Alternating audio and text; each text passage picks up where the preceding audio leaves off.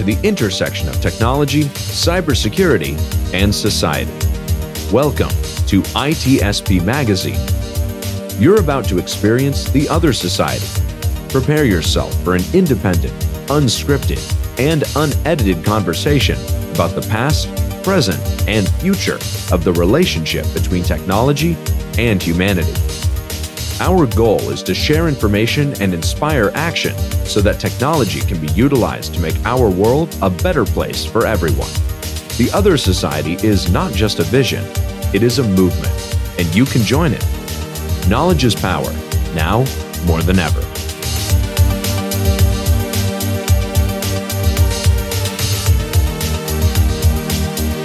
And just like that, we are in the other society.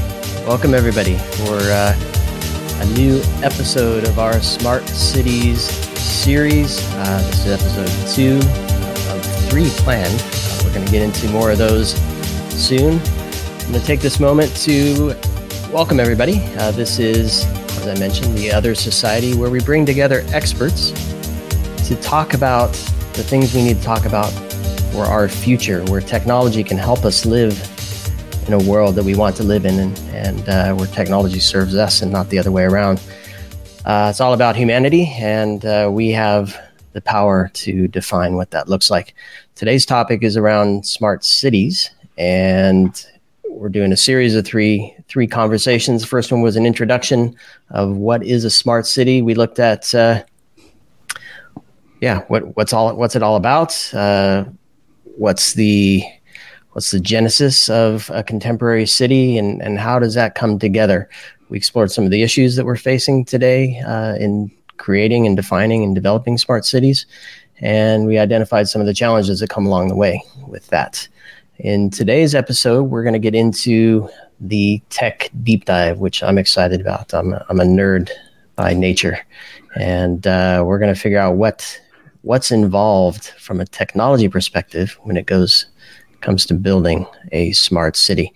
So, without further ado, I want to take a moment to introduce my co host who's going to help lead and also participate in today's conversation, Dr. Jonathan Reichental. He uh, was not only the former CIO of the city of Palo Alto, so he knows a little bit about what a what a city is and uh, what a smart city is, but he also wrote the book, and not just one book on smart city, multiple books, and not just books for me, the dummy, but books for kids as well on Smart City. So it's uh, it's an absolute pleasure, Jonathan, to be part of this with you. Let's uh, let's get dirty in in tech and uh, figure out what it's going to take to build a smart city that we all want. Yeah, thanks, thanks, Sean. It's great to be here again. Episode two, we had a fantastic response to episode one. So uh, we're talking about things I think that matter and things that people are interested in. Uh, so I think we're in the right place. Uh, and this will take us then uh, next month to the final of these three episodes where we talk about the future. So today's really cool because, as you say, we're going to get into the weeds a little bit, uh, get into the tech. This is an episode all about urban tech, uh, how it's been implemented, uh, who are some of the players, what are some of the challenges, uh, and actually looking a little bit about where technology is headed in support of building better communities and better cities. So uh, I think we're going to have a very interesting conversation. And in that conversation, I want to introduce our guests today. Uh, I'll first start with uh, Benson Chan. He is the chief operating officer for uh, a company called Strategy of Things. Uh, he's a co-founder. It's uh, his company. So welcome, Benson. Good to be here, Jonathan. Good to have you. we have uh, Renil Paramel, who is the CEO and co-founder of a strategy of things. Wonderful to have you here too. Welcome, Renil. Thank you, Jonathan, and thank you, Sean. um, but we are missing one uh, uh, gentleman, uh, Michael Pegues. He uh, he is the chief information officer at the city of Aurora. Um, and as happens in life, he has a bit of a, an emergency. Uh, we hope he's going to do fine, and his family will be fine and unfortunately he couldn't make it. But we'll have him back. We'll see him again. Uh, so best of wishes to you, Michael, and, and your family.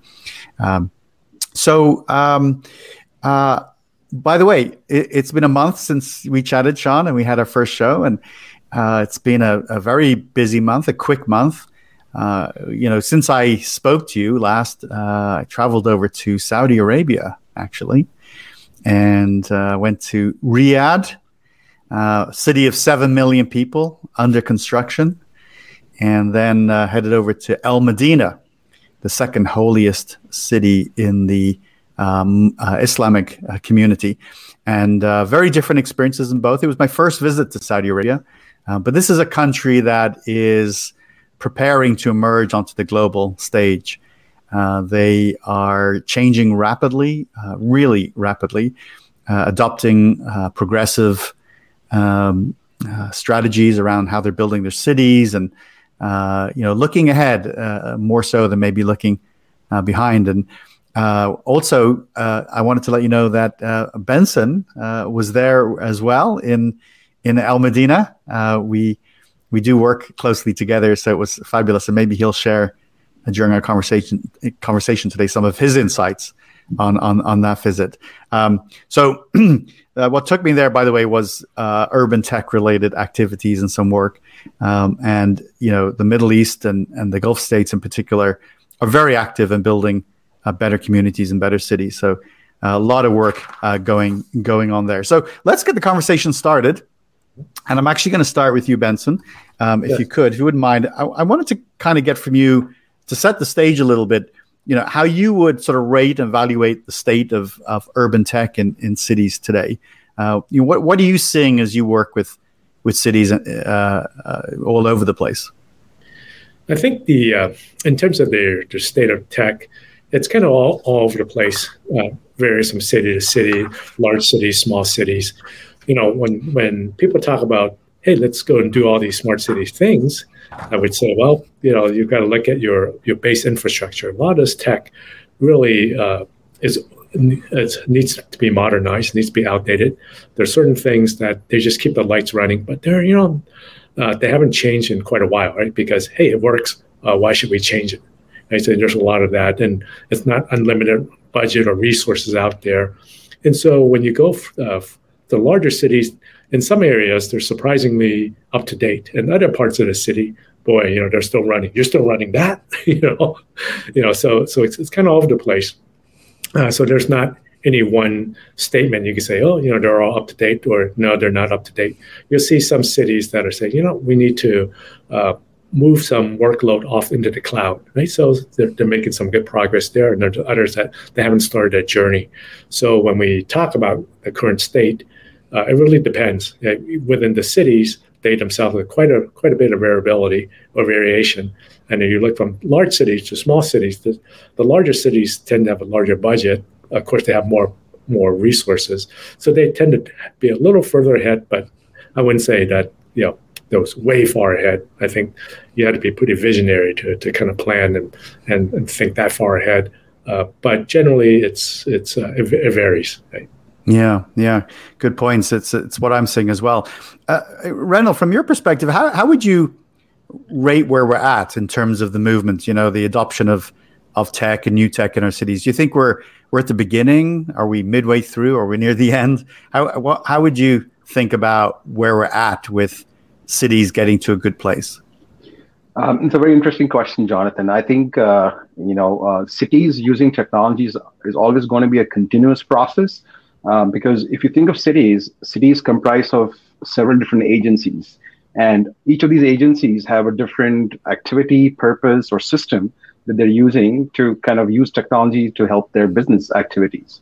Um, some of these systems uh, were implemented 10 years back, some 20 years back, and some as recent as five years, right? So you're going to see a, a, a, different level of maturity. And uh, the system that, that was in, in implemented perhaps 20 years back or 15 years back may not have the kind of interesting capabilities that you want to have mm-hmm. today. Mm-hmm. So uh, they are pretty much getting ready for modernization.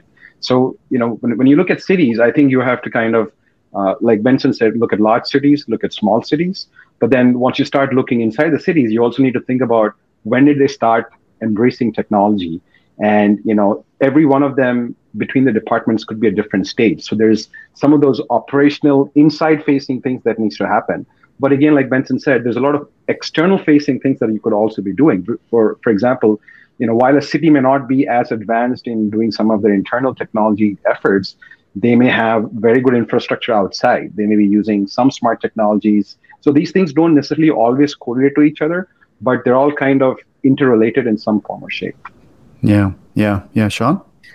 Yeah, I'm. Uh, I'm wondering here because we were talking about technology, and we used the, the the move to a cloud as as a sign of transformation, and and I'm just wondering, is that a technological sign of becoming a smart city, or or or do we need to actually reach a certain level before we can then turn that infrastructure into something smart? Or or mm-hmm. kind of what, what's that flow? Well actually let, let, let me take a stab yeah, at that too. I, am I'm playing the cio role here because michael pegues wasn't able to join us. Um, I, I, am looking forward to, to benson and Renil's uh, perspective on this uh, as well. Uh, cloud computing was an interesting choice that you used sort of to as a way of defining perhaps where city is. And I'll tell you my quick story. I, as I think most a lot of people know, I was the CIO and CTO for the city of Palo Alto here in uh, in Silicon Valley. Uh, joined in about 2011, and you know, one of the reasons I was hired was to help the city and, and the city staff think differently about how you could use tech to to drive some of our uh, you know uh, solve some of our problems and and and, and uh, get the kind of outcomes that we the community was looking for. And so they wanted me to have a pretty progressive and bold agenda, um, which we did. And, and, there were two principles among some others. There was two core principles. One would be that we would be a cloud first city and we would be a mobile first city. And mobile in this case, I'm referring to uh, like apps and, and mobile phones, not uh, not uh, transportation. And and so uh, back in 2011, by the way, these two concepts uh, in a in a public sector context, we're still very cutting edge.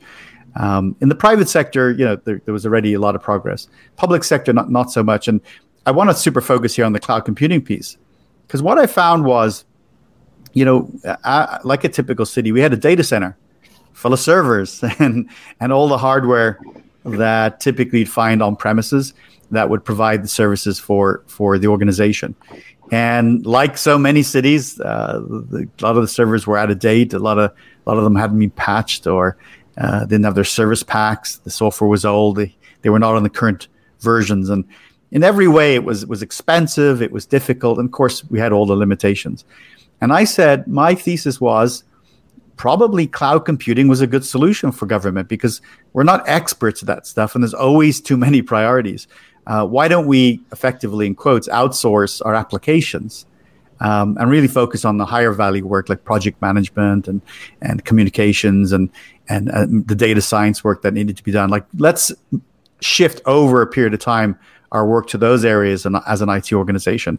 Um, and again, it was you know back in 2011 was pretty novel.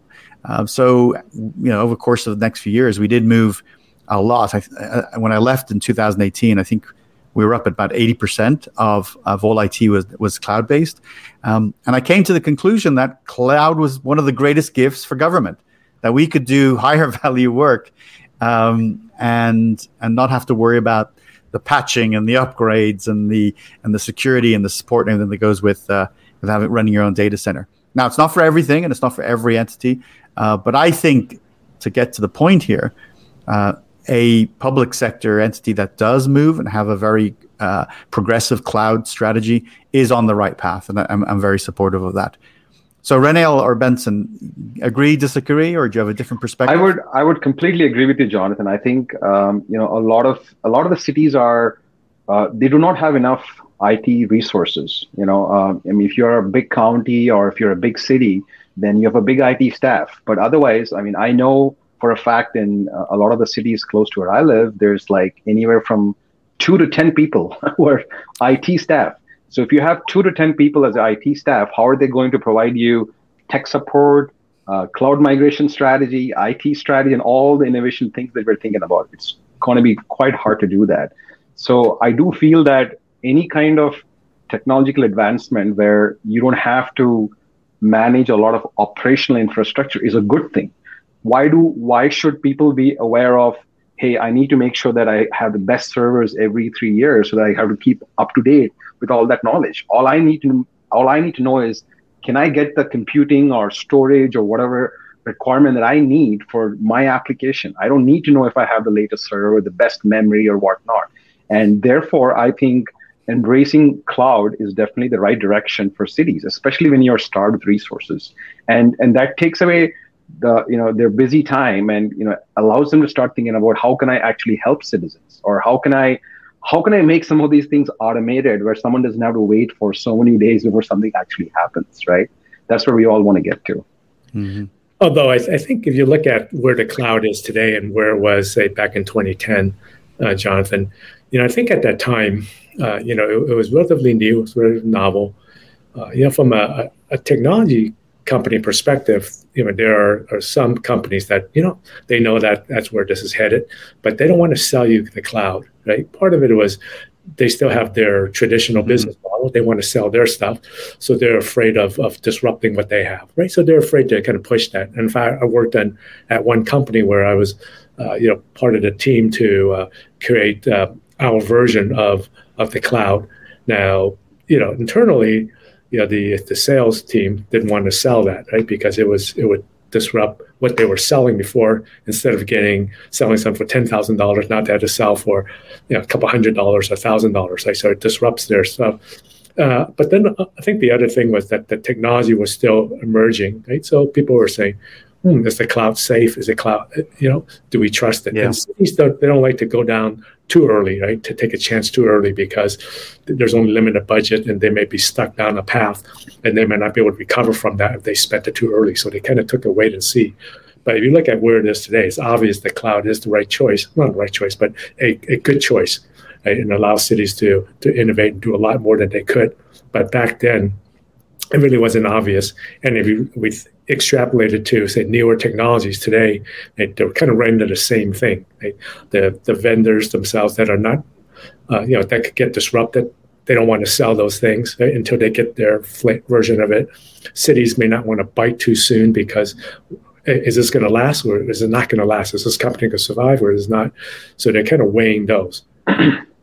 Over time, the cloud has made a huge difference, and, and cities should at least have plans to monitor these new types of uh, technology developments so they could, you know, take advantage of it at the right time.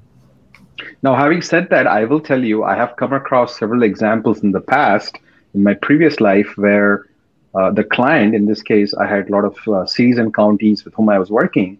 They would insist on having an on on premise version of whatever application they're going after because they were like, you know, cloud is all good, but I want my source code in my in my facility in my data center or in my machine out here. Now that has changed drastically in the last five years because we've all seen the widespread adoption. So i don't think there's as much of that fear that hey i need to have a source code. If i'm spending so many millions of dollars i want to make sure i have that source code next to me.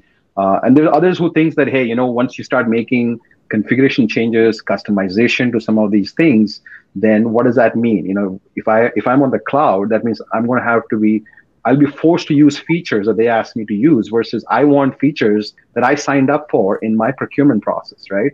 So there's a little bit of that misunderstanding uh, that also led to some of these things. So it, it's getting better and better. Um, but again, cloud is just one technology. I think there's several things that we all need to be looking at to kind of really say that are we moving the right direction from a technology perspective for cities and counties. Yeah, I can I can validate that very point. Uh, I you know I've been the CIO or CTO or actually a senior IT leader in you know, three organizations, and in the early days of cloud, it really was about uh, the data center uh, leaders and admin staff and other related you know uh, staff who were reluctant. They they, they uh, it, was it was felt like it felt like a loss of control. You know, we, we don't we don't have the uh, uh, systems uh, in our building that we can actually go and look at and touch and access, you know, directly um, in the way that they historically. But that, as you say, culture is, has definitely shifted. Um, talking of cloud, since we got there, you know, what are some of the uh, solutions, maybe even mainstream solutions that cities are adopting that are quite common now uh, from from a cloud provisioning point of view? Uh, Benson, you want to take that? Uh, sure. I mean, I, I, think a lot of the compute, right, is you could say is one area where, you know, let's just say it's tax processing season, right? Tax season, and you know mm-hmm. that you need more, which is coming up. Uh, and so you know you need more more capability, more processing capability to handle that workload. So it's kind of natural to to take those applications and, and uh, offload that to the cloud to support uh, mm-hmm uh, what, what you need, right? Because the rest of the time this year, you don't really need as much compute. Uh, and so that's an example of something, you know, like the, the retail equivalent would be the holiday season, right? Most right. of the business picks up at the end of the year. And so same thing for, for the city's tax season is one example, one big one actually. Yeah, yeah. I, I also think, uh, you know, for, for cities, um, you know, especially if they're, if there's test environments and training environments and things like that that need to be stood up uh, for various kinds of projects, that's a great, great uh, uh, opportunity to kind of you know reduce costs and have some flexibility in your capacity. Um, so, so I think uh, in addition to your you know classic applications, I think there's also an infrastructure opportunity uh, where the cloud can become very useful for cities to take advantage of. Mm, great points, um, Sean. I, I, just quickly one of the things I was hoping we could cover in this conversation, and it'll be we'll have to do it with words. We'll have to paint with words here, kind of what the the technical landscape looks like. So we talked about the tech, right, or the cloud. Sorry, but what what does it take to create a smart city? Uh, I'll just throw a couple of things out, like sensors, IoT. So what what are all the elements, and where do those come from? So you brought up a very interesting, uh, um, yeah. So so so smart city. If you think of smart cities, um, it's more than just one technology, right? Because when you start looking at smart cities, you want to look at the services and operations that a city is doing, as well as what citizens are experiencing on the outside. So what that means is now you're talking about buildings, campuses, roads, many many things that encompass a city. So what we did was uh, in, in, our company, uh, we started looking at, you know, how does innovation labs help with an effort like this? So with a lot of our clients, what we have done is we have pitched the idea of setting up an innovation lab, and this innovation lab can then be used to bring uh, an ecosystem of vendor partners. You can bring use cases. You can marry them together and see which problems that a city or a county or a municipality is facing, how those can be solved in a controlled manner, and then you can scale it out. So if you want to explore smart city technologies, one of the approaches we have advised our clients is to take an innovation lab approach. And, and, uh, and a live example is uh, one of our clients, uh, a Bay Area county, we helped them set up an innovation lab about four years back. Uh, we did a bunch of different use cases around parking, uh, streetlights, air quality networks, location analytics, many, many different things that you traditionally see in a smart city. And we were able to see whether these um, use cases were giving us the desired results or not. And from that spun out uh, a project that's two year long uh, for a smart corridor. So two different cities, uh, between two cities, there's a, a, road transformation effort going on. And in the, on this road transformation effort, we are now putting in um, smart trash bins, smart street lights. Uh, we're putting in Wi-Fi. We're putting in fiber. We're putting in signage so people can go and uh, kiosks so people go and can go and interact uh, for information, so and forth. So there's many layers that needs to be built out to kind of get to the eventual goal. But one of the one of the aspects we tell everybody is, you know, start with an innovation lab, start with the capability, develop it out, and then see how that can be used to address some of the business problems that you're facing within your city. Hmm. Yeah. I want to kind of build off of that a little bit. I think uh, when we say smart city, right? So what does that mean, right? So I think that you know there are are like 200 definitions.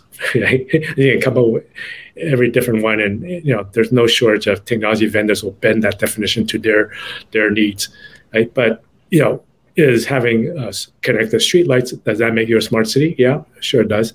But how about uh, integrating and connecting all your internal processes? Does that make you a smart city? Sure, that does. Right?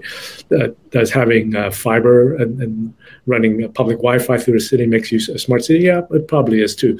So depending on, on your goals and outcomes, eh, you know, when you when we say smart city, people will have very different definitions of what a smart city is, right? So you could, you know, so people may think, oh, there's the the Internet of Things portion of it, right? You get your sensors, sensors connect to the cloud, right? and maybe that that data that's collected from the sensors is then mined and, and processed and allows you to do some interesting things with machine learning and get some interesting outcomes.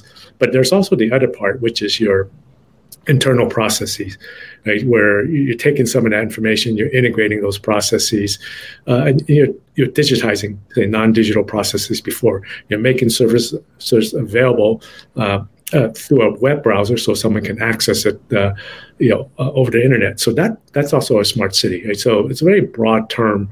Uh, I, I think one of one of the things that I always tell people is, you know, when we say a smart city, people don't always understand or if you talk to a, mayor of a city, well, they say, well, I don't want to build a smart city because I, I, will never get elected building a smart city, but I, I, I, will get elected by building a responsive city, right? And maybe this is where the technology comes in to allow you, know, you to become much more responsive to do things faster. Street light goes out, you can replace it faster. Or, um, you know, when the pandemic hit, which I thought was a, a huge driver, a huge accelerator, all of a sudden you have to deliver services over the internet because people can't come to city hall anymore right so all of a sudden that's a that uh, some of those initiatives are smart city initiatives although we don't, we don't necessarily associate it with sensors it was a very broad term but uh, you know, some of the things that we're talking about here, urban tech allows a city to be much more responsive and agile to whatever comes down. That meets the needs of the citizens, whether it's better, better, more effective uh, government services or new services or um, or uh, allow them to be much more resilient to respond to, say, an emergency a health epidemic, right? Something like that. So I think that term smart city is used quite broadly, very broadly, and I think we we so, get a whole bag of stuff with it. I think it really depends on you know who is initiating the smart city initiative within a city or a county, and what we have seen. Uh, so so I'll give you I'll give you a background on this. So when we start off our effort four years back, we did a scan of 28 cities, 18 cities in the US and 10 cities internationally. We looked at what was their overall um, strategy for smart city. What did they do in terms of the top five or 10 use cases they adopted? Uh, what kind of financing or funding mechanism did they bring in play? What kind of partnerships did they get into it with telecom companies or utility companies? And then what kind of skills did they bring in? So we did that kind of preliminary analysis to find out uh, you know what's really going on out and what we observed was in some cities you had the cio like folks like jonathan who had the foresight and vision to kind of take certain things and move ahead with it in other areas we saw public works playing a primary role because a lot of construction work and road kind of work those things are done by public works so there are some you know leaders out there who had who were a little bit more comfortable adopting technology and they took the charge and they started moving some of these things. So you are going to find a mixed bag of different folks leading the smart city charge in these cities. What I personally feel is that you almost want to look at some of the smart city in- initiatives similar to what IT and how IT developed over a period of time, because the need for that is there in every agency, and there's a need at an aggregate level. So everybody has to do a little bit to move forward, but eventually they need to be done in an integrated fashion. So if I'm going to go, if I'm going to go set up an air quality network somewhere all over the city, and then I'm going to put smart trash bin somewhere, then I'm going to put something else somewhere. The question is, do I want to do this in isolation, or do I do do I want to do this in an integrated fashion so that eventually, when I want to collect all that data and start cross tabulizing them or using them in a meaningful manner, it's easy for me. I don't have to go then and unplug everything and figure out, okay, gee, what do I do now? So so that's kind of the puzzle that we have out here. You have uh, CIOs taking charge, you have public works kind of folks taking charge. In other places, you'll find vendors coming and saying, hey, let me tell you how to become a smart city. So why don't you put a few of these things? And of course, some cities do not know enough to make good judgment. So they may say, okay, let's go ahead and try some of these things out. So they go halfway through and they, they get disillusioned and they may not spend any more money, right? So you see a lot, a lot of that happening. One of our goals is to try and educate people on how to approach smart cities more efficiently. We have a smart city framework that we developed, uh, which has various layers. It has an innovation layer at the top, and as you go down, it has technology layer, networking layer, and so on and forth. And as Benson mentioned, our intention is always outcome based. We have about seven or eight different outcomes that we talk about quality of life, sustainability, public safety. as long as one of these outcomes are being met, no matter what you do within the framework, you know, it's going to add value, right? But smart city, like every other technology type initiative, uh, requires various pieces. It requires a strategy, it requires people, it requires processes, it requires structure. And all of these things take time. So we are at that stage where, uh, you know, five years back when we would go and talk about smart cities to a CIO, he would say, that's a buzzword. We don't really care too much about it. Today, five years later, we're seeing RFPs floating around saying, I want to build a smart city strategy. We're looking for experts to come and tell us what to do. We want people to know what's the trends, where should we invest in, where should we not invest in. Mm-hmm. So it's a it's a little bit of a fluid stage, and you know my belief is that um, you know in the United States especially, you know most of the cities are not large cities. There's only like 10, 20 cities that are super large. All the other cities are small and middle cities. How do we get those cities to be smart efficiently? That's what we should be after. Mm-hmm. Good, good. Uh, I, I, appreciate all the examples and everything. Thank you, thank you for that. Let, us kind of move the conversation along uh, and you kind of touched on it a little bit there towards the end of your comments, uh, Renil, which is, you know, what are the bigger tech bets that sh- that cities should be thinking about uh, to invest in now that'll start to pay dividends in the next three to five years and beyond? You know, what what are the tech that they may not be thinking about that they ought to be thinking about? Benson, uh, I'll start with uh, a couple. I think uh, you know it's not new, but I think it's become much more important. Cybersecurity. Mm. I think that that uh, you know, as we get more connected, as we automate more processes, we integrate more things, more systems, like whether it's internally or externally, uh, cybersecurity is, is top of mind, right? So we've, we've all heard about the ransomware uh, attacks, uh, you know, and they can continue to happen. So I think that's an, an area that, you know, it's not new, it, it's old, but I think we need to pay a lot more attention to it and probably go big much bigger with it. Uh, that's kind of one area. Uh, another area is, um, uh, you know, robotic process automation. Like mm. A lot of uh, different processes that can be accelerated, can be sped up, and you know, there's not enough resources to do everything. Right? So that's another area mm. that I think they can go big with. You know, in select areas. Uh, maybe maybe just elaborate a little bit. I, I don't know that uh, yeah. RPA is that well understood beyond you know yeah us geeky folks. yeah. So so basically, it, it's really just a way to say, you know, there are some processes that you do over and over again, right? Yeah. So maybe uh, some of those things that you could get uh, software to go and, and automate. Uh, for example, let's just say you're uh, processing payments, right, and you're trying to detect uh, or or you know, or taking invoices from different vendors, right? How do you know is, is it fraudulent or not, right? So that's very common.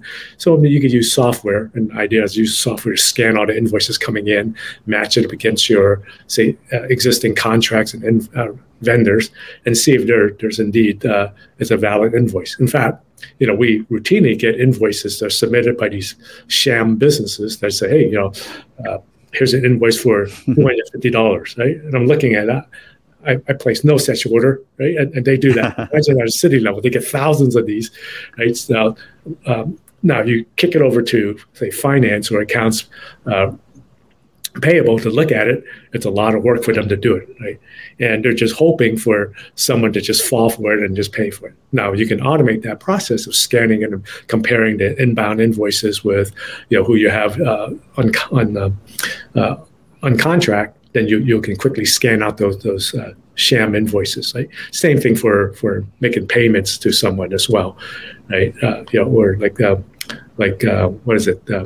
people on on assistance payments, right? So yeah. there, there, are a lot of uh, fraud in, in, that area, right? So, for example, the, the health centers or the uh, the public health department can use that to determine who's entitled to a service, who isn't.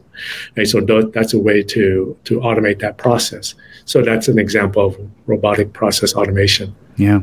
Uh, yeah. common. Well, well, it's a new thing, right? I think it's it's not like you have um, it's not like we have infinite resources, right? So any anytime we can go and uh, automate some common process, that's that's uh, that, that's a huge saving. That could redeploy yeah. people could work on something else. So that's yeah. PA. It's a great suggestion. You know, as I think about what a lot of the back office uh, work that's done in cities, when I think about it, it, it often it's repetitive. It's important work, mm-hmm. but it's it is uh, repetitive. So RPA I think is a strong fit in government, and uh, I, am confident that the RPA vendors are probably building some good businesses out of it. Uh, Rena, what what other tech? Uh, um, Benson gave us two. You know, what are yours? I was I was going to say, um, you know, some some form of connectivity infrastructure that is seamless across the city, um, wired and wireless, perhaps, right? Because um, you know, in, in, in some cases, it it's going to be it's going to be uh, easy to do um, wireless infrastructure than wired infrastructure because you know you can't pull uh, a fiber cable in every part of the city. But if you can, maybe that's what you need to do. But I think on the wireless side, you know, you have a couple of different options. You have uh, you know, you have technologies like 5G, which is offering you, you know, high bandwidth, um, you know, lots of options to, you know, stream video content and things like that. But at the same time, you may not need a 5G network for every use case for a smart city, right? So, uh, if all I'm trying to do is uh, send uh, trash can fill information level, or or, or, or I just need to send information whether my street light is on or off, I perhaps need very uh, small bandwidth right, to kind of send that information. So you could potentially some kind of a hybrid model that has uh, connectivity infrastructure for you know small packets of information as well as you know high volume of data. I think that's important for a city to consider. Um, Benson and I had worked on uh, an IoT municipal blueprint uh, uh, as a part of a working group a couple of years back, and we kind of recommended how if a city wanted to build out uh, a municipal uh, IoT network, here's some options that you could go after. Now, all of these things always are going to have conflict with, hey, do I do this on my own or do I just take the service from a private provider? And uh, that is a hard question. In most cases, you want to take it from somebody else because of the reasons that we spoke about earlier. You don't want to maintain, operate, manage, and do all of those things. But you know, if there's if there's new areas where maybe there's not enough service providers to offer you those services, perhaps you do want to try and build some you know hybrid model where you invest in building out some infrastructure. For example, if you have if your city is in a coastal area or if your city in some you know specific area where the regular traditional providers are not invested have not invested money to bring you very good last mile connectivity what do you do right so maybe you have to proactively invest as a city out there and some infrastructure and see how you can fill that gap uh, so i think connectivity is, is something that's really important uh, then i feel the other part is you know, a lot of these new technologies where we're using voice, uh, we're using phone apps. Um, you know, there's there's parts of that that cities have adopted. Like I know I live in Fremont, and you know when I when I go to Lake Elizabeth for a walk, I see these little uh, nice QR codes where I can, you know, if there's something not working with the park or if I found something not functioning, I can take a QR code and I can send that information, and somebody in Fremont is going to look at it, right? Uh, so, so there's those kinds of advancements happening. Uh, it's just not it's not proliferated enough. I feel there's more and more opportunities for us to kind of do that kind of uh, you know uh, resident facing or customer facing opportunity. Right now, it's almost like I really have to think if I have to do something in the city, I have to think through okay, where do I need to go? What do I need to do? If I don't have prior experience, I have to navigate my way out in, into that thing, right? So I think there's a little bit of an opportunity for us to uh, make some of those processes better. Yeah, and Jonathan, I, I want to take it to you with the similar question, if I can, because, mm-hmm.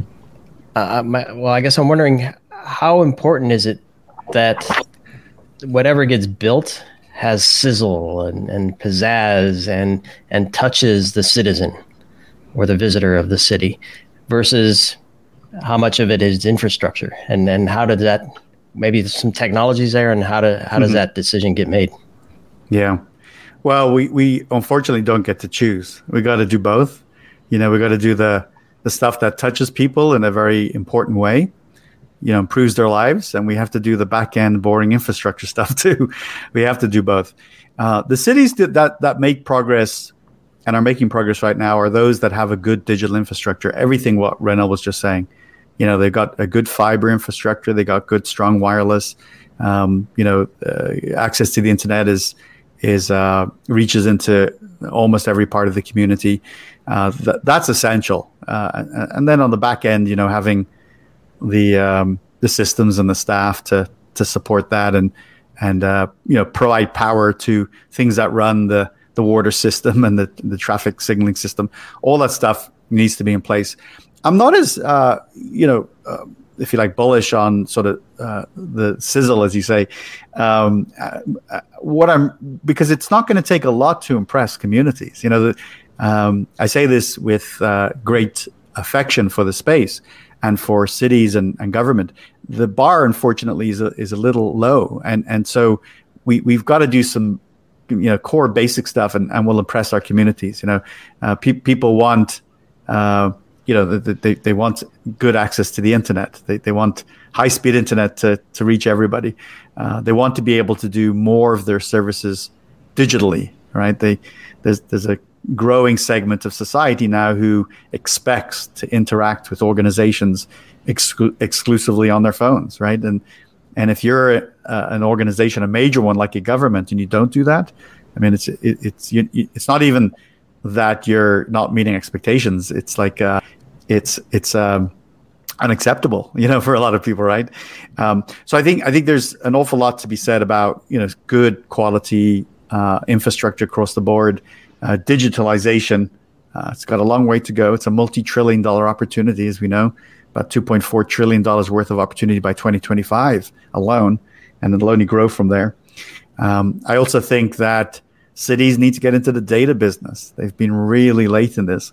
And uh, those that have hired talent, a chief data officer and data analysts, and have brought in tools and they understand what data they have and how to use it, are making better decisions. You know, they're making better decisions about priorities and how to serve people better. Uh, so, you know, I, I, would argue that it's important that we we invest uh, heavily there. Um, if I was to throw in, by the way, I do this often just to kind of throw everyone off. When I'm asked about you know what cities should be investing in and where's you know what's one of the big techs uh, my my answer is always surprised i say bicycles i say bicycles um, it, it's hard to find uh, an alternative uh, technology and i call bicycles a technology you know e-bikes and and on-demand bicycles uh, and all sorts of bicycles I, I I, it's hard hard pressed to find a technology that is easy to roll out, pardon the pun.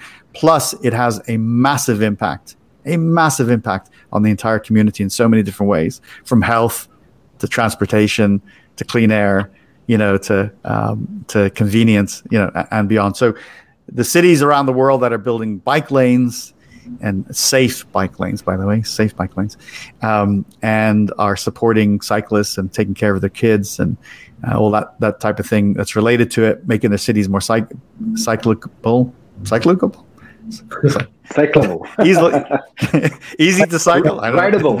Easy, Rideable. easy to ride are are notable and are making making a difference in, in their communities. Um, let, us let's, uh, let's ask uh, um, move to uh, Benson and Renil again. In terms of the work that you guys have uh, done some excellent work in and, and continue to be leaders around, which is this idea of innovation labs. Uh, now you've spoken a little bit about it previously. I, you know, we've we've got that on the on tape, but maybe just to kind of d- dive deep again, because it ties into this. You know, as we think about cities adopting tech and making sure the tech is right, and you know, we figure out how to roll it out. Talk about the role of innovation labs and, and what it'll take for more cities to go that direction. Yeah, I'll, I'll start with uh, let's define what an innovation lab is, right? Because when when we talk about innovation lab, I think um, you know people go to a, a, certain place and say, "Oh, you know, this is what it is," right? But but you you think about it, you know, innovation lab is really a uh, I call it a pro- problem solving black box. You've got problems that come in, you've got a group of innovators and problem solvers that work together with the people that have the uh, you know the issues. Uh, you've got an ecosystem of say uh, vendors or solutions uh, providers that can help with that, and they all work together to come up with a solution. Uh, and they then they in this lab they would then test it out whether it's a live environment in the streets or maybe it's inside a lab and to test the viability of it but and then what comes out of it is a a proven or tested solution that to a particular set of problems right? And so that's you know when you strip away all the technology and all the different things that's what an innovation lab is supposed to do. Right? problems come in a bunch of people work together to to address it to solve it they test it out. And what comes out is something that's uh, that's that can be say that's proven. They can go into procurement or they can be scaled up right and that's really you know it, our definition of innovation lab. Now, what you do in there, that's a lot of that's really the secret sauce. Right? It's the methodologies, it's the ecosystem of innovators and solutions providers that you that you uh, bring together, as well as the c- internal partnerships with the city departments and the external partners that work together, collaborate. Right, so that's kind of at a high level. That's what an innovation lab is. Right, so setting that up is really setting up this capability. Now, when we also talk about innovation lab. We say, oh wow, you know, so for a city to get involved, uh, then we need to build out a lab. Yes, you need to, to do have some kind of capability. Uh, and then they say, well, sh- then should I push all the problems into an innovation lab to solve? And they say, yeah, you know, the innovation lab is a catalyst. Right? They they come in, they they work on certain problems, uh, and then they come up with solutions and, and do that. But a large city, or even any city, they have more problems than the innovation lab can handle. Okay? And so, really, uh, the skills and capabilities that the innovation lab develops, they should push that down into each of the city departments so they can also be innovators. And then that frees up the lab to work on more complex problems or they can go a little deeper. And then over time, uh, some of those problems get pushed or capabilities get pushed down to the departments. Right? In this way, the innovation lab is continue to innovate. The cities have developed the capability so they can continue to innovate and they have their own ability. Uh, but at the end of the day, the innovation lab is this catalyst that allows us to you know, look for these uh, uh problems. And I think, as you say, uh, Jonathan, you, you try to solve 20th century problems or 21st century solutions, right? And in some ways, the Innovation Lab brings this capability to solve these problems in new ways. Right? Uh, now, innovation isn't necessarily about technology, although located in Silicon Valley, we mostly associated with technology, but you can solve problems through, uh, you can innovate with policies, new, new ways of, uh, or processes, or new ways of delivering a service.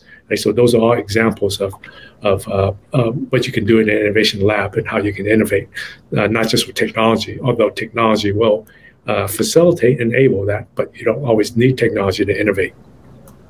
Yeah, yeah. And if I could ask you, maybe Renil, to take the second part of this, um, and, and and be a little succinct because we're we want to get in a few more items before we wrap up today, which is um, what, what's holding cities back? Why why why don't we see every city jumping into this? It's it makes so much sense primarily i think uh, you know i think we spoke a little bit about awareness that you know everyone is not the same level of understanding what smart city is and what technology can do for you uh, the second big piece is funding these things require money. And you know you probably know better than everybody else. It's a two year budget cycle. So if you want to uh, plan any projects you have to think two years ahead first of all to even think about the project. Forget about approval getting approvals and so on and forth.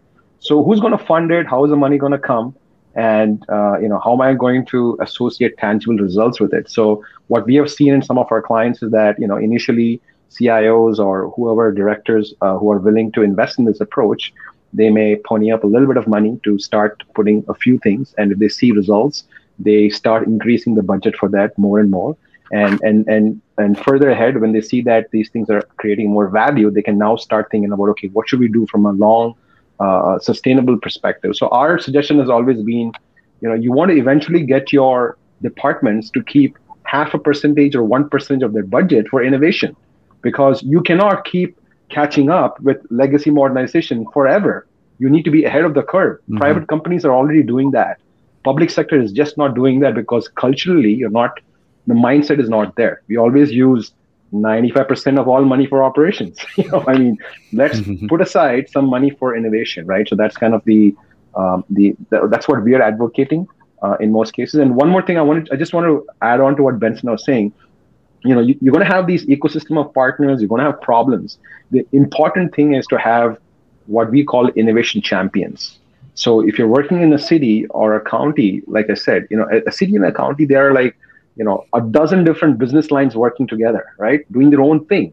And so it's important to create an innovation champion type profile or role in every agency who can actually be the person who's collecting the problem sets and then deciding is this something that we should collaborate with the innovation lab or is this something that's in-house because there's a lot of in-house work that you, you just need to get your clean up your stuff first before you go out and start exploring innovation right so there's that that part also that has to be managed carefully, and that's another beast by itself. Um, so so that's mm-hmm. the other thing I wanted to highlight there. Yeah, I want to use this moment uh, quick. I know, Jonathan, we're getting close to the end, but just just a quick thought. Maybe Benson can chime in on this. How does the citizen's voice get heard in all of this? Because there, there's no lack of technology. Um, engineers want to build stuff. Cities might get uh, a wild hair and, and decide they want to actually implement a smart city program. And how, how does the citizen's voice come in? How do they say this is what I want for my city? Do they have to visit other cities? Can they visit an innovation labs to see what's possible, or and then how do they communicate that? Yeah, you know the um, citizens don't always know. You know, like, hey, I'm, I'm going to go to the next city over, and I want exactly that. Sometimes they do, right? If the city happens to have that, but they usually uh, they usually tell say what they want. Right? They say, "I just want an outcome. I want this. I want a, I want less crime. I want uh, uh, better transit options." Right? And, and they, you know, the best thing they can do is, is go through their city council, city council members. Now, not everyone's uh, going to go to the city council, right? Some people may say, especially people in the community, they may say, "Well, you know, I don't want to talk to them or or maybe they're undocumented members in the community so they're afraid to, to speak up they can go through the communities uh, you know um, they're a nonprofit to service communities so they can be the advocate and their voices uh, the office of community affairs or other channels so those are ways that they can they can uh, get their voices heard and ultimately i think uh, many cities have community engagement programs. Now, I'm not saying they always do it right, right? But uh, those are channels that they can go out to their community um, and, and, get their voices, you know, heard, the messages heard. So those are examples uh, of, of, ways. Oh, you know, you could still call City Hall, right? That's very common. You'd send letters and emails, so people do that. Uh, and there are a lot of ways, but those are just ways. But they won't always know to ask. I want this kiosk. I want this uh, smart parking. They just say, "Hey, mm-hmm. I just want to find a parking space." Oh, I can I can never find a parking space when I go there.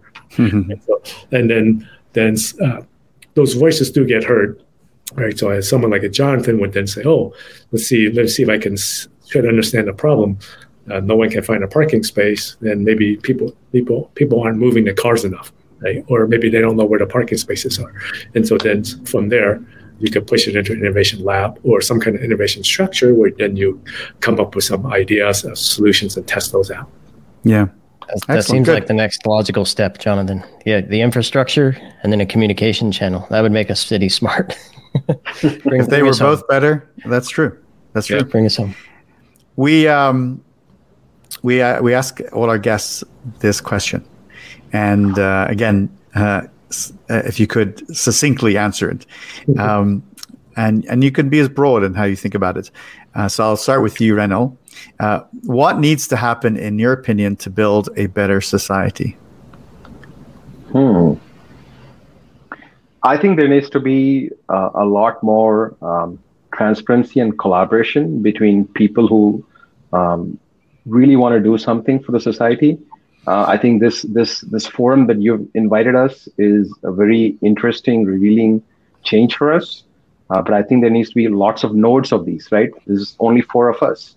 Uh, mm-hmm. but what if there's you know hundreds of these nodes, and we're all discussing how to make the society better? And then if, what if we all get connected, and from that, you know, comes a real outcome.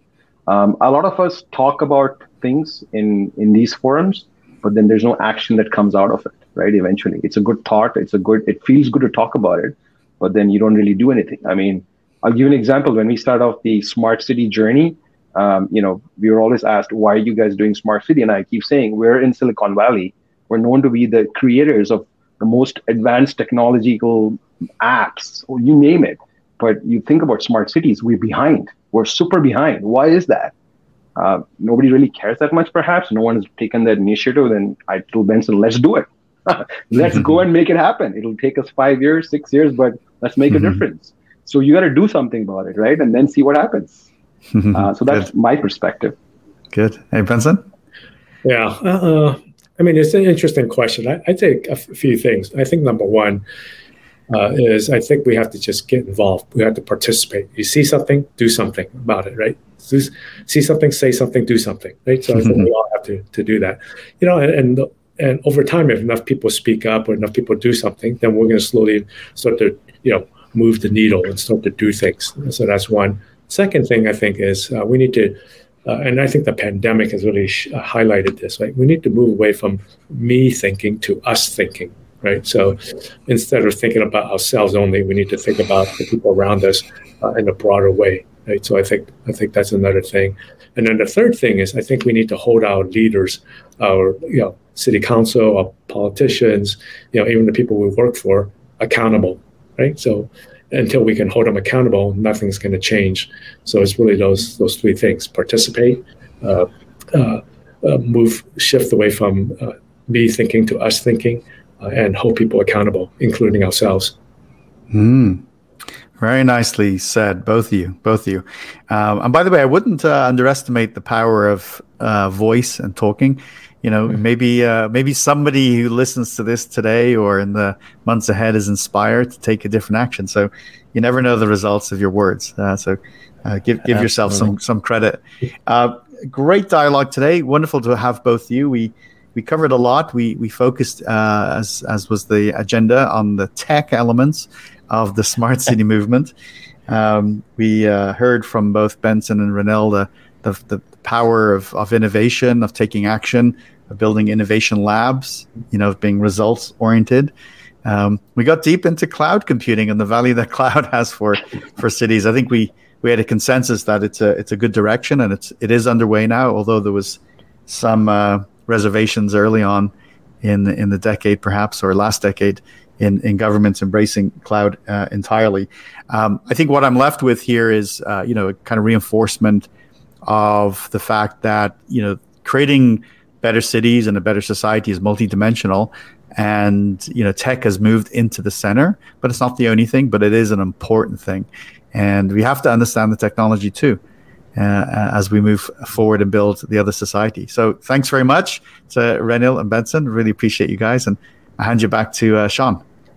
Yes, thank you, uh, Renil and Benson and Jonathan. Great, uh, great conversation as always, and I appreciate your your recap there. I think, yeah, the, the infrastructure is key, and communication is key, and, and, the, and the points that both Renil and Benson touched on are are super important uh, in terms of taking action. Um, great conversation around technology. I mean, there, there's so much there. We could spend hours and hours and hours, and who knows, maybe we will take a deeper yeah. dive in some of these points. Uh, so, nice lead from what is a smart city in general terms?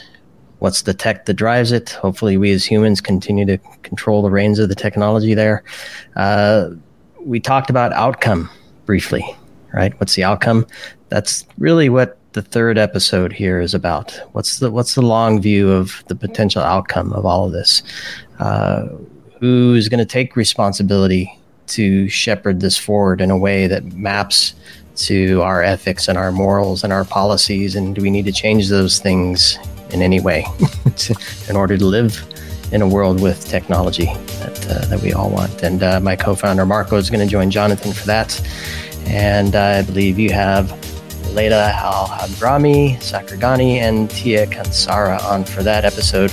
I'm, uh, I'm looking forward to sitting in the wings on that one and, and embracing and, and absorbing all of that has to offer. So, um, Again, thank you, three of you, for joining us. Uh, best to Michael and Paul as well there. And thanks everybody for joining us for the Other Society. Uh, stay tuned for the continuation of this series. We have 50 topics lined up from quantum computing to ESG and everything in between. Um, stay with us. Hopefully, these will drive the action that uh, Rail, Rail talked to. So, thanks everybody. See you on the next one. We hope you enjoyed this episode of The Other Society. If you learned something new and this discussion made you think, then share itspmagazine.com with your friends, family, and colleagues. If you represent a company and wish to associate your brand with our conversations, sponsor one or more of our podcast channels. We hope you will come back for more stories and follow us on our journey. You can always find us at the intersection of technology cybersecurity, and society.